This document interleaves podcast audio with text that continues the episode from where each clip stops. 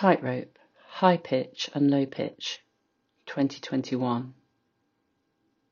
This work is titled Tightrope, High Pitch and Low Pitch and was made in 2021. It is part of Sime's Tightrope series, made from reclaimed electronic components on a series of wooden panels.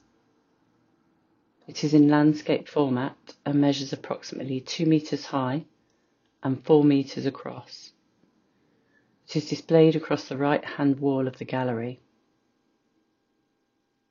High pitch and low pitch is comprised of 108 rectangular panels arranged in a grid of 12 columns and 9 rows.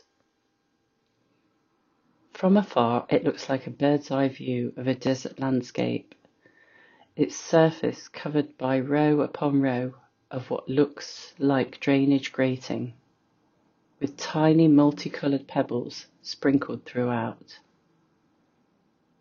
Up close, each panel is identical, made up of brown and orange colored circuit boards.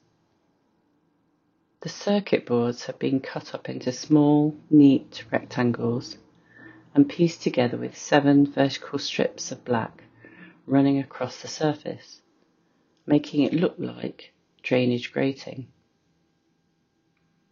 Tiny, colourful microchips, resistors, wires, and other components the size of fingernails are mounted onto the circuit boards with silver solder.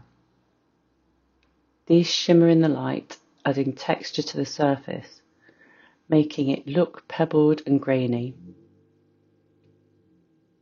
Sime's work from afar often appear like aerial perspectives of urban landscapes. The density of the materials is only apparent when seen up close.